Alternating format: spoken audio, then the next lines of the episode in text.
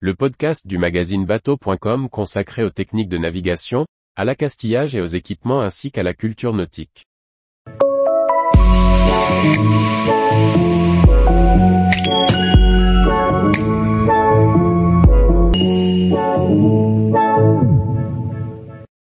Mon unique passager peut-il embarquer sur la bouée tractée par mon bateau? Par Briag Merlet. Je pars en mer seul avec mon fils et un de ses amis. Ils souhaitent faire de la bouée tractée. Peuvent-ils embarquer ensemble sur celle-ci? Évidemment, c'est pour cela que nous sommes là. Réponse A non.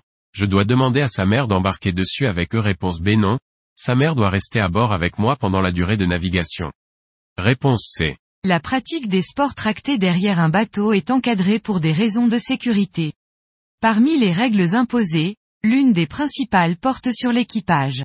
En effet, pendant qu'une bouée ou une personne en ski nautique est tractée derrière le bateau, il faut au minimum deux personnes à bord. Tandis que le pilote contrôle les gaz et la trajectoire, l'équipier doit assurer une surveillance permanente de la personne sur les skis ou la bouée et prévenir en cas de chute. Elle doit également pouvoir larguer la remorque. Une dérogation est prévue pour les titulaires d'un brevet d'état de ski nautique, qui peuvent rester seuls à bord. Dans notre cas, si je ne suis pas titulaire d'un brevet d'état, la réponse C est la seule correcte. D'autres obligations sont à noter.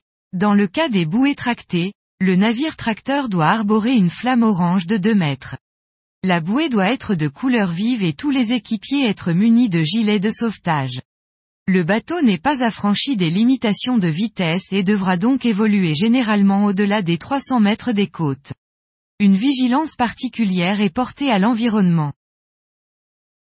Tous les jours, retrouvez l'actualité nautique sur le site bateau.com. Et n'oubliez pas de laisser 5 étoiles sur votre logiciel de podcast.